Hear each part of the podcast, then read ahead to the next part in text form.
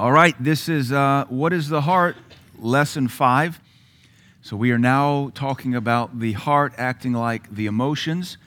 This ought to help, challenge, or nail every one of us because we are created in the image of God with emotions. It's a good thing to have emotions. It is not a good thing to be what we would call sinfully emotional. We cannot ask God to remove our emotions. They were found in Him first, and now they are in us. That's part of the way we are in His image and likeness, but we do need to learn how to harness them. Our next lesson after this is going to talk about, I'm, I think I'm going to call it soul control.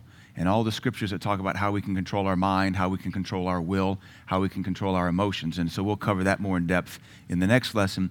But this, this set of lessons or this, this particular lesson is going to show us the heart acting like emotions because we're proving our definition that our heart is the manifestation of our soul. And that is, the heart is a manifestation of what we emote and keep emoting. So let's jump in here. We've given the heart's definition as the manifestation of the operation of the soul of man, that is, the manifestation of the operation of the mind, the will, and the emotions of man, whether born again or lost. And this is where we need to pay attention and make a distinction because whether you're born again or lost, you have a heart. Whether you're born again or lost, because you have a heart, you can operate in faith. I, I reject the notion that faith comes when you're born again. Because the Bible says uh, every man has faith, but every man doesn't have the faith. That is the faith in Christ. But every man has been given a measure of faith. Uh, if that's not so, how do you get born again? Because remember, Cornelius, he had a tremendous faith, but he wasn't saved. In fact, that was the prophecy to him go and send for a man called Peter, and he'll give you words whereby you and your household must be saved. So he had faith. He had faith in the Torah, he had faith in the law. He was offering alms and offerings and they came up as a memorial before God. It was his faith that moved God. Furthermore, all of Hebrews 11, which is the hall of faith, without faith it's impossible to please God, every one of those people was not born again. They were all dead spiritually, and yet they are in the hall of faith because they had a heart, and faith is of the heart. Faith is not of the born again human spirit. Faith is a spirit, that's 2 Corinthians 4:13, but faith is not of the spirit. Faith is of the heart. And we've taught that for 12, 13 years around here, proven it many, many times. All right, so whether you're born again or lost, you have a heart. Whether you're born again or lost, you have a mind, a will, and emotions that flexes, and that becomes your heart. When that thing flexes, that's your heart. The one with the issue of blood, she said within herself, and that was faith. And so we just need to be mindful that whether born again or lost, people have a heart, and we need to be able to feed their heart the gospel of Jesus Christ so they can be born again. The heart is whatever a man thinks and keeps on thinking, wants and keeps on wanting. And for this lesson, we're going to focus on the heart is whatever a man emotes and keeps on emoting. So, this lesson will evaluate many of the verses that indicate our hearts acts like our emotions. Emotions are like fireworks. So, hear me carefully on this. Emotions are like fireworks, they explode upon ignition whether it's excitement, anger, joy, sorrow, frustration, but only those emotions tied to a certain thing or certain things will burst forth from our hearts when ignited.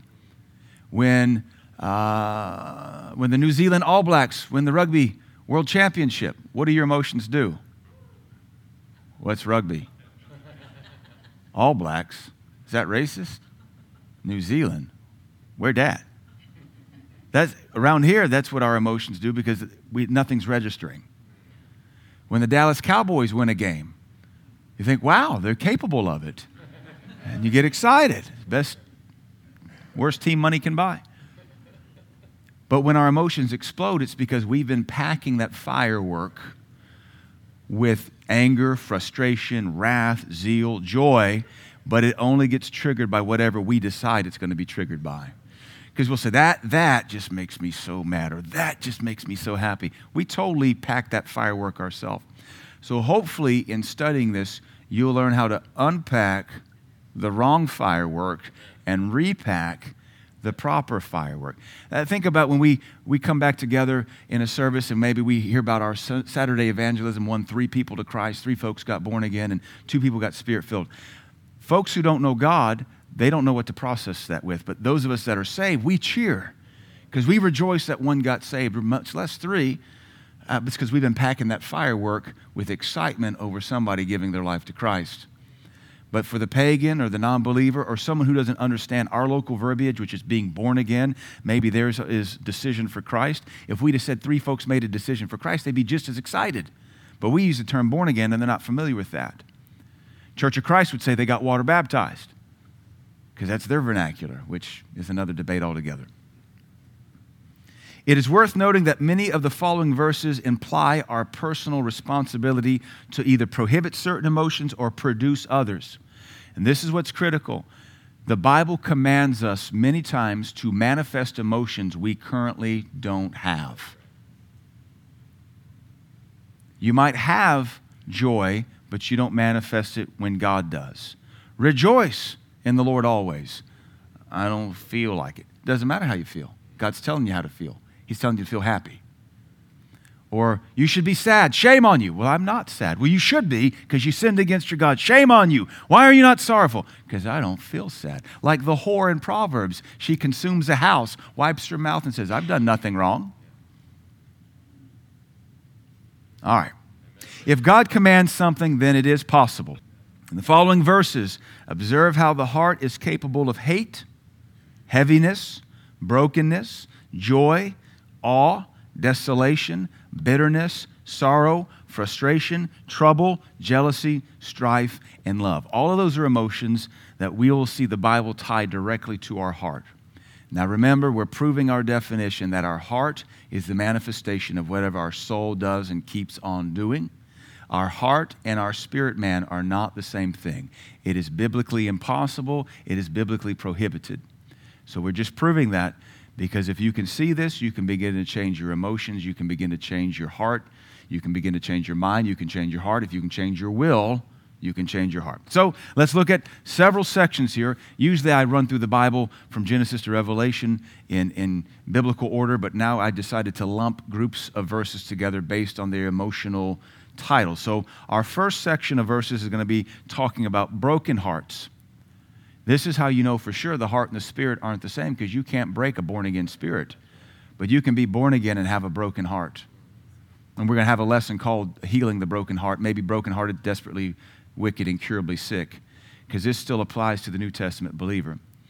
Uh, you can have a healed heart today, and next week grandma died, and your heart be broken all over again. Psalm 109 16 because that he remembered not to show mercy, but persecuted the poor and needy man, that he might even slay the broken in heart.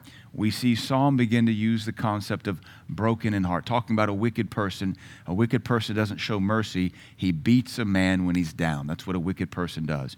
Won't help the persecuted, won't help the needy. He will even try to slay the broken in heart. Psalm 109 22 For I am poor and needy, and my heart is wounded within me. We've all had our hearts wounded, either through an insult, through callous, uh, being callously ignored, maybe somebody not appreciating what we did for them. So we see here an emotional heart, and that's okay. This was David. He was a mighty man of valor. Nobody would come up to David ever and call him a sissy because he would just snap, whistle twice, and five guys would fall upon you with swords. And he'd say, Come again? Psalm 147 3. He healeth the broken in heart. Aren't you glad for that? Because that's all going to be us at some point. It has all been us at another point. And if He's ever healed your heart before, He'll heal it again. And you need to submit to Him and pursue the healing of the heart because when your heart is broken and it's sick, you can't operate in faith like you need to. It's like fragmented. When, when it's fragmented, it doesn't perform as possible. It can perform, but it's going to sputter and when you're when you're always offended, when you're always hurt, when you're always cast down, there'll be no confidence, there'll be no strength, there'll be no joy, there'll be no peace, there'll be none of that that you need to harness the fat, the power and the muscle of faith to move God and move a mountain. That's why broken hearts are okay, but don't keep them broken. Your car breaking down, in a sense, is okay, but get that thing towed to the shop and get it fixed. Don't putter through life with a broken heart. Get that thing fixed. He heals the broken heart and binds up their wounds. That would indicate us a heart wound because we're not talking, the context is a heart thing, not a physical wound, though he does heal wounds as well. And then, of course, we know Isaiah 61, quoted in Luke 4. And the Lord Jesus, this was his custom to preach it everywhere he went. The Spirit of the Lord God is upon me, because the Lord has anointed me to preach good tidings unto the meek. He has sent me to bind up the brokenhearted. Now, one of the things I've been teaching the last two or three years is that the gospel is only anointed for the meek. You say, well, the gospel is always anointed. No, we know it's always anointed, but it only makes a difference in the lives of the meek. You have to be teachable. Meek just means teachable. You have to be teachable for the gospel to benefit you. In fact, Hebrews 4 tells us the gospel preached unto them and us did not benefit them because it was not mixed in faith. So the gospel does not benefit everybody, it benefits the meek. It benefits the meek. And God can only heal the brokenhearted for those that are meek. It is possible to be brokenhearted and to want to use it. And that's not meek, that's pride. It's possible to be broken and hearted and to want to exploit that. But the meek person says, Lord, I hurt, my heart is broken, fix me. And once you know that that's how it works, you're obligated to go get fixed because the longer your heart is broken, the less you're able to do for God. And some folks just choose to be broken for 10 years, 20 years, 30 years. It just hurts. It just hurts. Sweetie, grow up. Or do we need to sing that REM song? Everybody hurts. Some, even that pagan homosexual said, sometimes. I'm sorry, Michael Stipe. Come sing it in my church because it seems like it's all the time. I'm not picking on you just a little. The crux of the gospel, according to Isaiah 61, is he heals the brokenhearted. You want Jesus Christ anointed in your life? Say, fix me. Fix me. And then go out there and get broken again. Because if you're going to serve God, you're going to get shot at, and people are going to throw hammers at you. And you don't, you don't fear it because you think, break me. God will fix me tonight when I get in prayer. Amen. All right. It is widely understood that any pain of heart is expressed in terms of emotional hurt, right? We cry, we get angry, we get frustrated. These are all symptoms of a broken heart. The, the fact that the heart can be broken is one of the proofs that the heart and the spirit cannot be the same thing. Furthermore, a heart can be healed today only to be broken again next week. Just ask any love struck teenager. I'm never going to love again, mama. And the next week she's dating Bobby. And then, then he breaks up with her. I'm never going to love men or jerks. And then six weeks later, she's dating Timmy. Uh, it's because she has poor parents. Amen. All right, let's look at our next group of verses bitter, hateful, and strife filled hearts. These are also emotions. Bitterness is an emotion, hate is an emotion, strife is an emotion.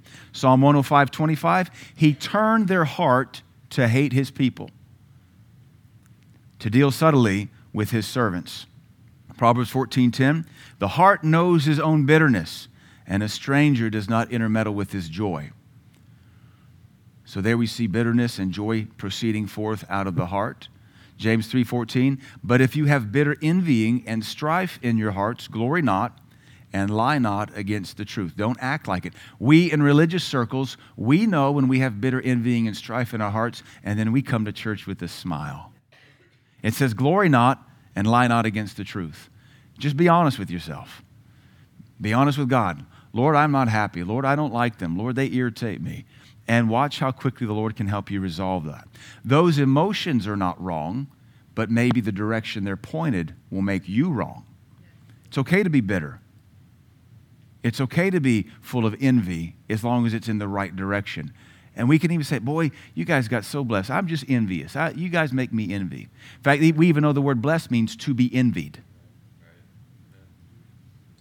So the emotion itself is not wrong, but how we use it and where we direct it is what will get us in trouble.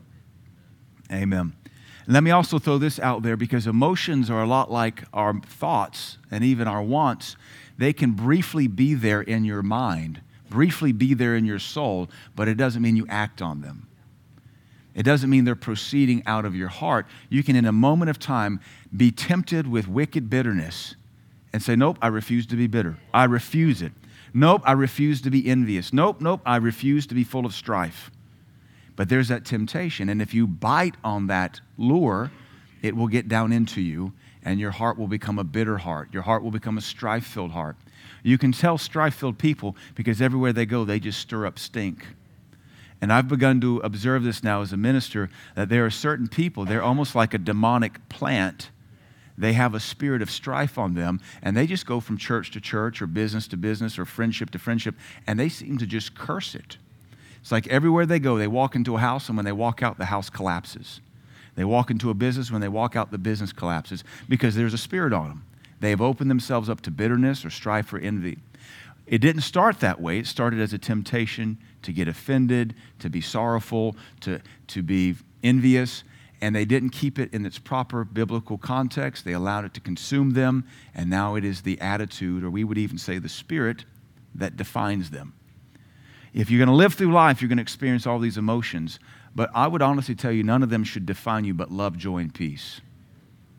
Those are the emotions that we ought to be defined by. We're all going to experience bitterness. We're going to experience hatred. We should hate sin, but we're not defined by hate. We're not hate filled people, but we have hate for sin. We're going to experience envy. We're going to experience some strife. We're going to experience some anger. Experience all of it. It makes life rich. We are not um, communists who are just like gray and dark blue and silver and have nothing else in our life. There's a richness to all this, but we have to keep it biblical.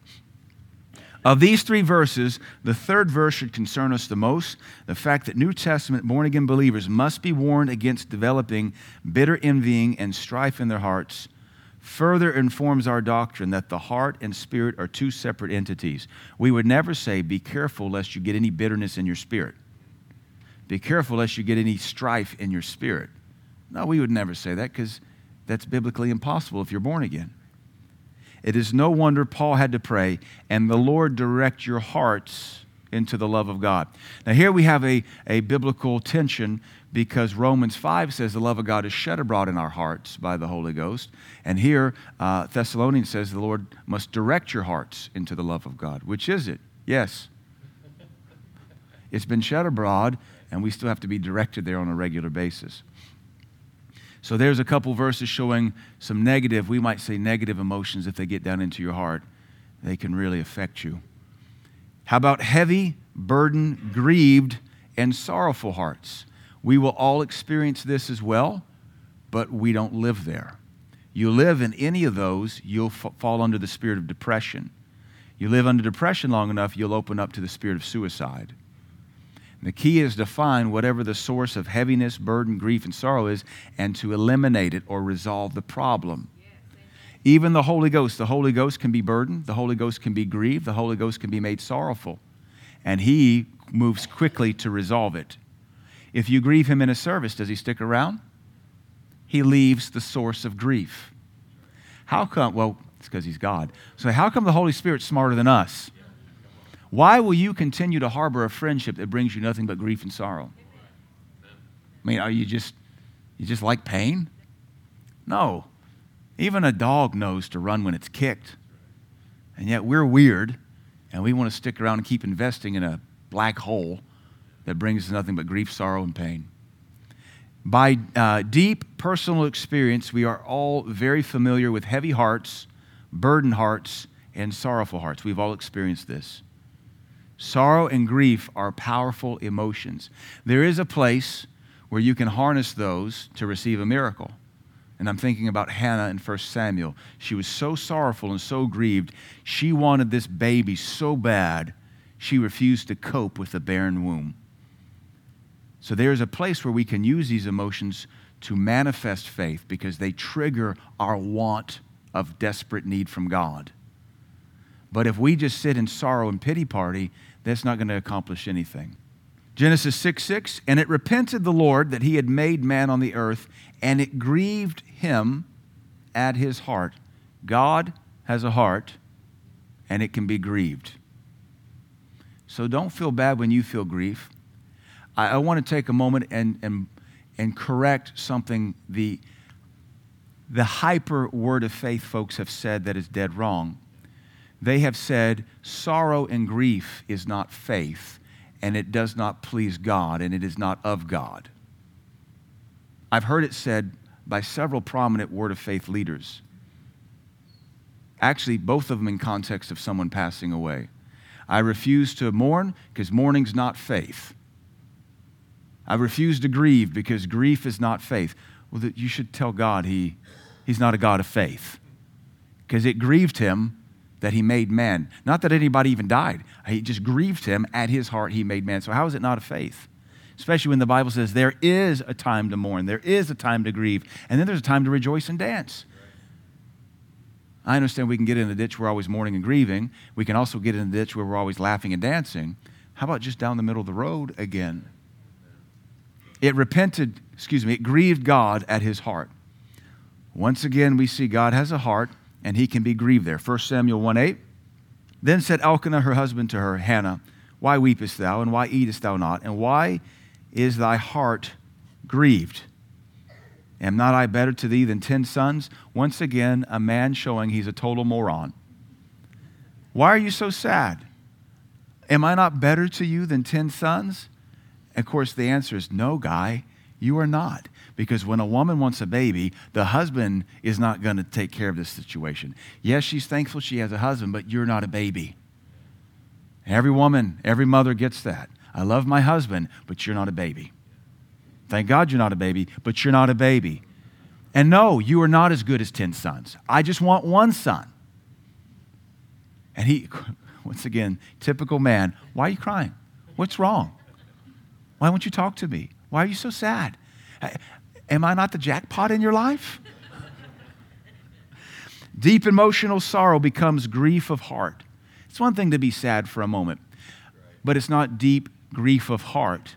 We might be sorrowful that our team lost the championship, but that doesn't become depression unless you're weird. You might be sad your dog of 15 years died. But if you become depressed over that, you need to really get a hold of your emotions. I get it, it was a companion, but we're dealing with Christians now that are getting into depression and needing therapy because their, their fur baby got hit by a car. That mocks God. Let me be very clear. I'm glad you have a Shih Tzu, but that's not the comforter. That is idolatry.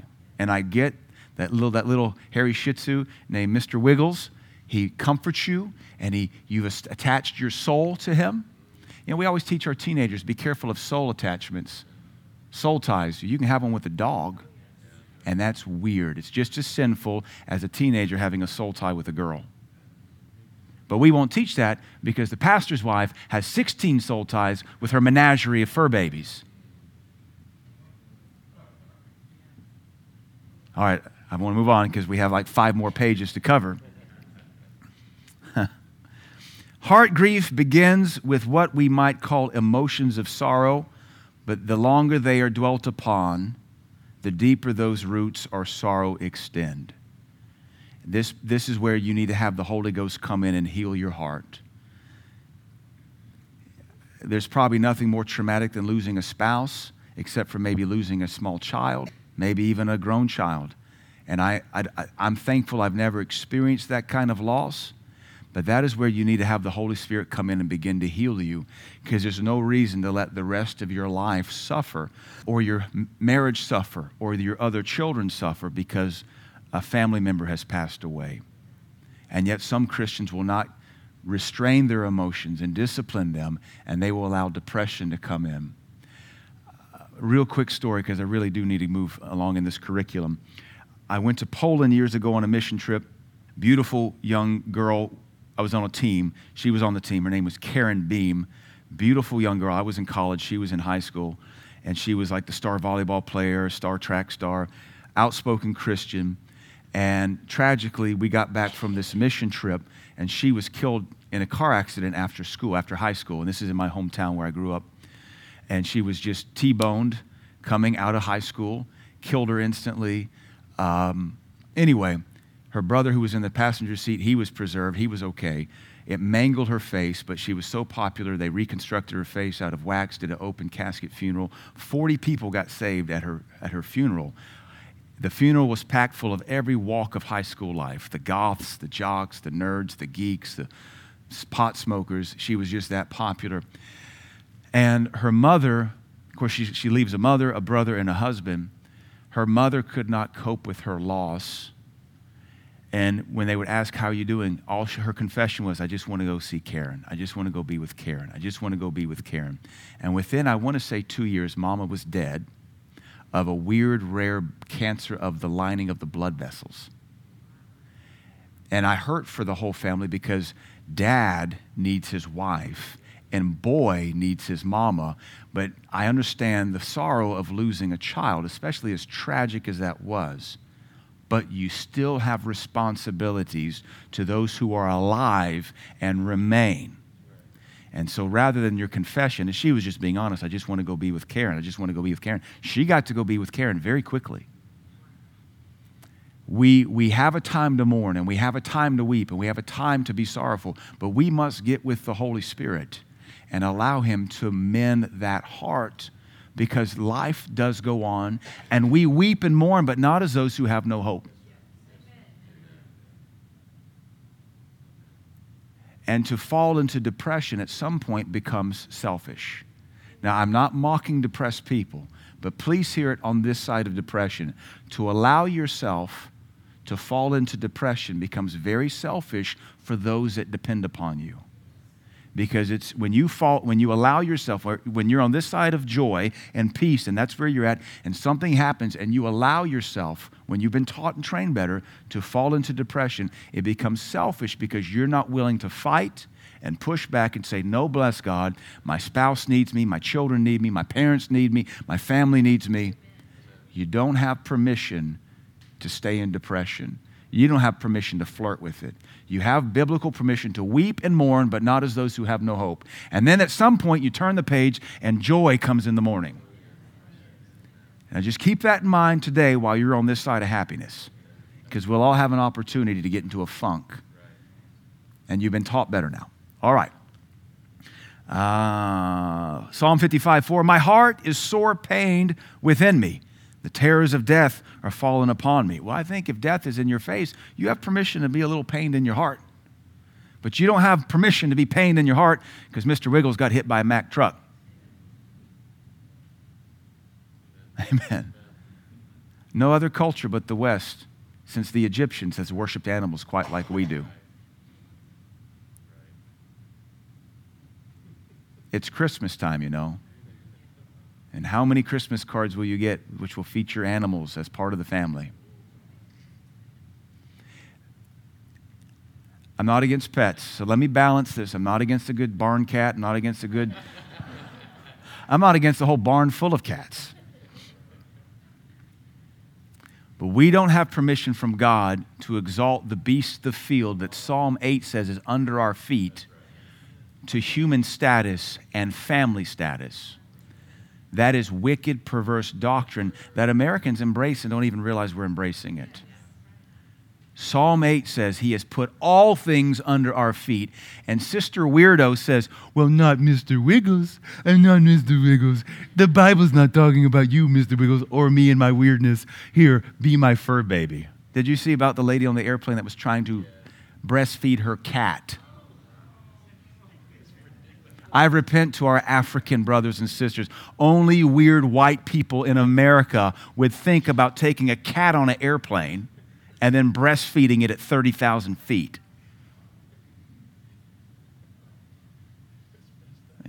You're too mean, Pastor. This is where this has gotten us breastfeeding cats at 30,000 feet. Dr. Sumrall said in the 50s the last thing he saw strike America was bestiality. And he said he saw a woman say, my, my little puppy gets so nervous until I give him sex. What do you think breastfeeding a cat is all about? Do, do, do, do, do, do, do, do, do, do. Amen. all right. Psalm 73, 21. At least we're not hammering on woke this morning. That's all I can say. Thus my heart was grieved, and I was pricked in my reins, that is my emotions. And so we see the heart and emotions tied together there. My heart was grieved, my emotions or reins, King James word was pricked. David expresses the work of sorrow in two different places in his emotions and in his heart. Psalm 107 12, therefore he brought down their heart with labor. They fell down, and there was none to help. He brought down their heart. That's discouragement. That's oppression. That's depression. Psalm 143 4. Therefore is my spirit overwhelmed within me. That would be the word attitude. My heart within me is desolate. We're finding discouragement here. Psalm 12 25. Heaviness in the heart of man maketh it stoop, but a good word makes it glad. Isn't, isn't something just to get a good word of encouragement causes you to stand up? Heaviness in the heart will cause your countenance to stoop.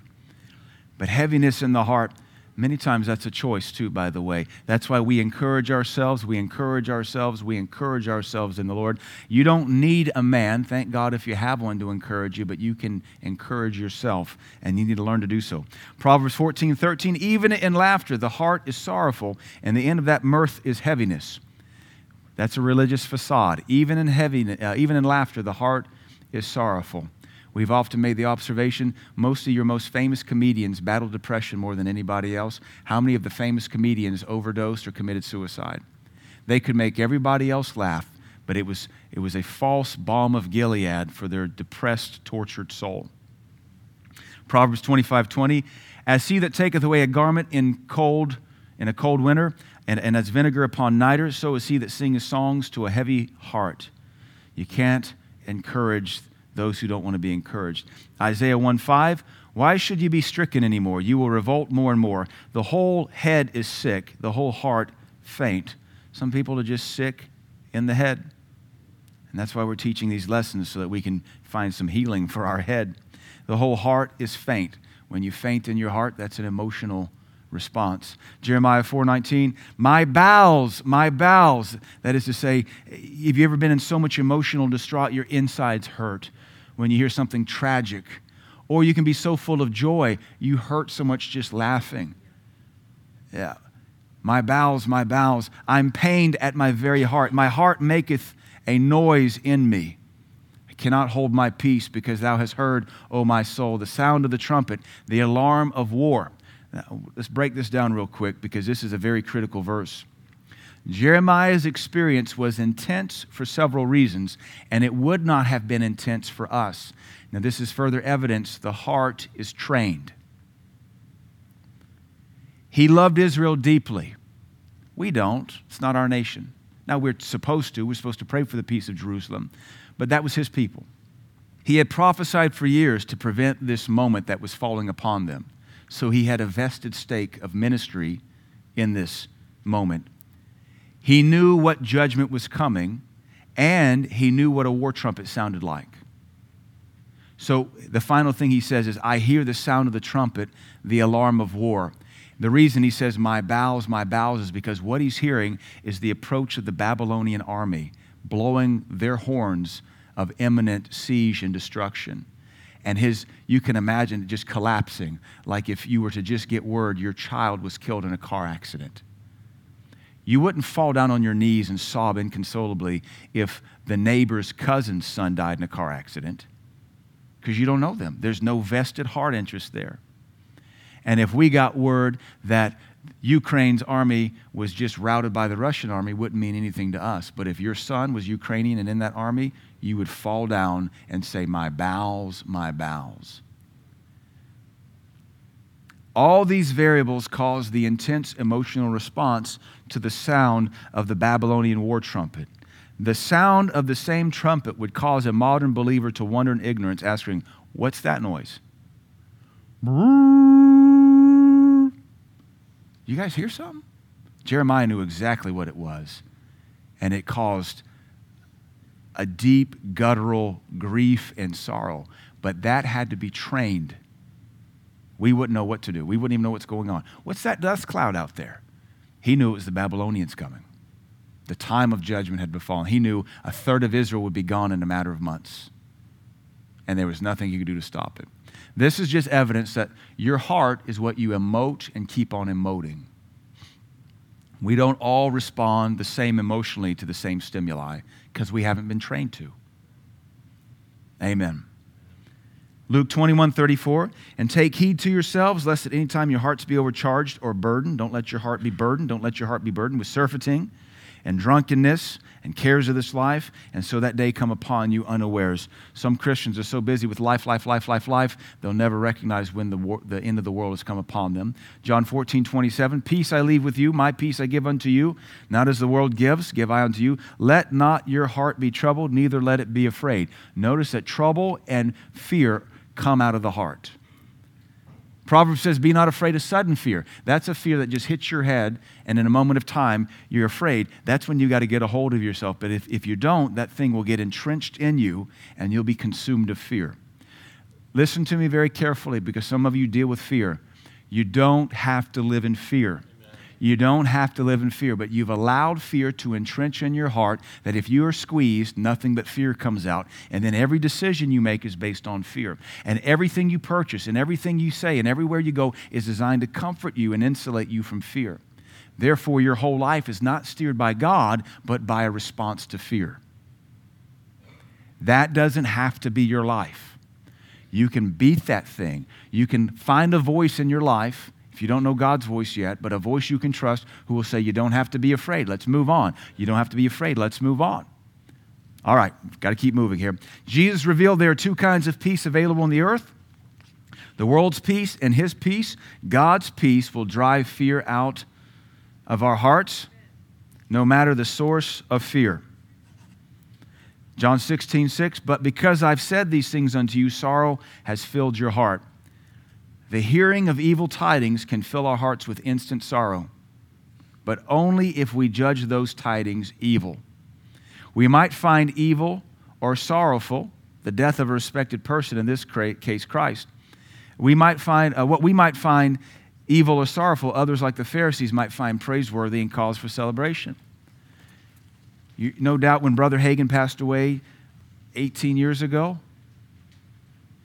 we wept Others rejoiced because they thought he was a heretic. When Billy Graham passed away, we wept, others rejoiced. It's all about what your heart is trained to value, and you can change it if you want to. Romans 9 2, I have a great heaviness and continual sorrow in my heart for Israel's salvation. No other epistle author made this claim. It might be safe to assume that among the apostolic authors, Paul had the deepest affection and love for the Jews. The thought of them going to hell pained his heart. But he also was pained for the Corinthians, chapter 2, verse, chapter, uh, chapter 2, 4, verse 4. For out of much affliction and anguish of heart I wrote unto you with many tears, not that you should be grieved, but that you might know the love which I have more abundantly unto you. Paul loved the Corinthians, and even though he had just scalded them for two epistles, he says, I love you, and I do this because your sin makes me hurt. Their sinfulness and spiritual immaturity afflicted his heart. Yet sorrow didn't define Paul's life, he was also full of joy. It is healthy to be able to swing from sorrow to joy depending upon what you're looking at. Don't you know God looks at the birth of your child with joy and the born again salvation of your child with joy and your wedding day with joy, and simultaneously across town, He's weeping over someone falling into fornication, adultery, and having an abortion. He can be both at the same time we tend to get into like a one hit wonder mode. We're either always sad or we're like crazy happy. And I mean crazy in a crazy way. But to be balanced, we're able to manifest whatever needs to be manifested in that moment. Excited your kid just got an A plus, and then turn around and whip this kid in the same moment for being brutal to the third kid. And then fall back and give your spouse a kiss. That's healthy, that's control, the person out of control rejoices over the A plus and then beats the kid for being ruthless to the third kid and then stays angry the rest of the night over the kid who was ruthless to the third kid. You got to be a lot more in control than that. Um, other scriptures you can look at there. Joy filled hearts. Some people choose to live sorrowful, downcast lives, but the Bible also speaks of joy filled hearts. How many of you know joy is better than sorrow? Yeah, the joy of the Lord is our strength. Now, sorrow is necessary for repentance, but joy is our strength. Psalm 119, 111, Thy testimonies have I taken as a heritage forever, for they are the rejoicing of my heart. Here, the Bible tells us what we should rejoice over that is, the testimonies of God. We must teach our hearts to rejoice in the testimonies of our God. Uh, Proverbs 15, 13. A merry heart makes a cheerful countenance. My pastor in Indy would say, smile, it adds face value. Amen. But by the sorrow of the heart, the spirit is broken. Two different emotions coming out of the heart. This proverb contrasts the merry heart with the sorrowful heart. Both are necessary in their appropriate time. Sorrow in times of repentance and loss, joy in times of celebration and victory. Don't mix those up. Proverbs 15 15. All the days of the afflicted are evil, but he that is of a merry heart has a continual feast. It is better to be happy. You can be full of joy even when things are horrible. Joy has nothing to do with outward circumstances. Happiness does. Joys of the heart. You can be full of joy at your father's funeral because he's in heaven. Or if he's in hell, well, I'm not going there, and I still find joy in that. Proverbs 15:30, the light of the eyes rejoices the heart, and a good report makes the bones fat. Just as what you hear can activate your heartfelt emotions, what you look at can activate the same emotions. You can have a bad day, come home and look at your baby, and your heart just smile because there's my baby. The light of the eyes rejoices the heart. Proverbs 17 22, a cheerful heart is good medicine. Some of you, your problem is you're not happy, you're not cheerful. That's why you're always sick, always fearful of the next sickness. So you just, you find joyful people, they very rarely fight sickness. It's a choice. And in my household, we choose happy. Shake yourself, grab a hold of yourself, and say, Why are you cast down, O my soul? Hope in God. A broken spirit saps a person's strength. A broken attitude, a broken countenance, it'll suck your strength out of you. Depressed people have trouble getting out of bed. Rejoice not when your enemy falls, and let not your heart be glad when he stumbles. This is the scriptures commanding us what to do with joy. One critical aspect of heart stewardship is being ever mindful to use our emotions biblically and restraining them from sinful applications. Proverbs 27 11. My son, be wise and make my heart glad, that I may answer him that reproaches me. Don't you know a, an obedient son makes your heart glad? Proverbs 27 9. Uh, ointment and perfume rejoice the heart so does the sweetness of a man's friend by hearty counsel. Our heart can rejoice over natural things like perfume and cologne, especially when we're in love. You know, that girl of yours, she has a certain smell. And when you smell that smell, your heart smiles. That man of yours, he has a certain musk, man musk, man strength, cologne, deodorant, and a long day. That's the smell of my man. Makes your heart rejoice. Skunk does not make the heart rejoice. Abigail would have said when she was two or three, What that smell in my nose, Daddy? it's a skunk. What a skunk? That smell you smell. It's a bad smell in my nose, Daddy. Ecclesiastes 2:10 Whatsoever my eyes desired I kept not from them I withheld not my heart from any joy. Some of you punish yourself by withholding your heart from joy. Don't do that. For my heart rejoiced in all my labor. It's a choice. Enjoy your job. It's a choice. Enjoy your job. It's a choice. And this also was all my portion, or my portion all of, of, of all my labor. Ecclesiastes 5.20, For he shall not much remember the days of his life because God answers him in the joy of his heart. New Living Translation says, God keeps such people so busy enjoying life that they take no time to brood over the past. It's a good verse people that please him. He keeps them so busy enjoying life, they have no time to brood over the past. Acts 2:46 They continuing daily with one accord in the temple breaking bread from house to house did eat their meat with gladness and singleness of heart. If you have church fellowship and food, be happy. It's a choice. It's a choice. You have fellowship of the brethren and food be happy. It's a choice. You're living somebody's dream right now. Do not let your heart bellyache and get down in the mouth and be unthankful. The fact of the matter is, you are living somebody's dream.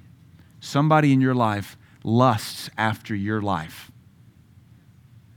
And here we are bellyaching about something. God will fix what you want if it lines up with His word, but don't be unthankful. Peace, comforted hearts. We've got to really move here. The fact that a heart can be comforted reveals to us quickly that the heart can be changed in very short order. You ever thought about that? If it can be comforted, it means it can be changed from downcast and sad to happy and joyful, and it doesn't take long. An encouraging word can change a heart in a flash of time. That means we can change our heart in a flash of time. An encouraging word can quickly extinguish stress, fear, sorrow, hopelessness. Proverbs 14:30, a peaceful heart leads to a healthy body. A peaceful heart leads to a healthy body. Jealousy is like cancer in the bones. These are heart conditions. Ephesians 6:22, whom I've sent unto you for the same purpose that you might know our affairs and that he might comfort your hearts. Notice New Testament spirit-filled Christians need their hearts comforted. Colossians 2 2, that their, that their hearts might be comforted, being knit together in love and into all riches of the full assurance of understanding, to the acknowledgement of the mystery of God and the Father of Christ. Hearts being comforted. Colossians 3:15 and the peace of God rule in your hearts to which also you are called in one body we're called into the peace of the body of Christ but notice we have to let the peace of God rule in our hearts which means if we don't let that peace rule, something else will rule in our hearts. And whatever we let rule didn't come into rulership overnight. Another verse that confirms our definition that your heart is whatever you emote and keep on emoting. You may have to get to a place where your daily confession is, I choose peace. Nope, Lord, I'm concerned, but it's not my concern.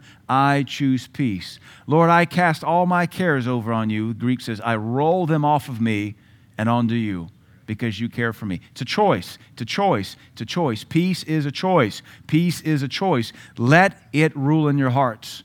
This is part of your calling. If you don't let peace rule, something else will, and it will be you by de facto giving it rulership. Please come, bitterness, rule over me. Please, depression, come and rule over me. Or please, peace, come and rule over me. 2 Thessalonians 2:17 Now may our Lord Jesus comfort your hearts, not Mr. Wiggles. Oh, who's the booze, who's the baby? Come here and lick mommy in the mouth after you've been licking every neighborhood dog in the rear end. Come here and lick mommy in the mouth. You are a sicko. You know, while you've been gone, that dog is eating dead animal, neighbor turd, and sniffed other dogs in the rear end. And when you get home from work, you can't wait for Mr. Wiggles to jump up in your lap and lick your face and your whiskers and your nose and your mustache and your lips. Again, I repent to our African brothers and sisters because only weird white people do this. You let an animal lick you in the face, and we've been taught this is normal. And some of those people won't even kiss their spouse. sleep in different bedrooms, but you let Mr. Wiggles give you the tongue. You're a sicko and you need to repent. I don't even know who that's for. Sometimes I think pod school, that's going to hit somebody in, you know, Brooklyn, New York, five years from now. And they'll email us and say, You were talking right to me. And well, we recorded that five years ago. Comfort your hearts. I don't even know how we got off on that. Prosper and be in health, even as your soul prospers. Other emotions, awe, heart sickness, fretting. That's an emotion that you let get in your heart, and when you, it gets in your heart, you'll fret over everything. Some folks are moved by nothing. Other folks fret over everything. And those are the people you just want to shake and say, Shut up, stop. Why do you fret over everything? Ravishment. Oh, my wife, my, my sister, you've ravished my heart. That means he's drunk in love vexation and restlessness. Charity, that's one of the big ones of the New Testament. Charity out of a pure heart. We load our heart with emotions by emoting and continuing to emote. Only emo- the emotions that we have loaded into our hearts can for, uh, burst forth, and only with the right igniter. Let us always take note of which emotions we are loading and to what we are assigning them. Amen.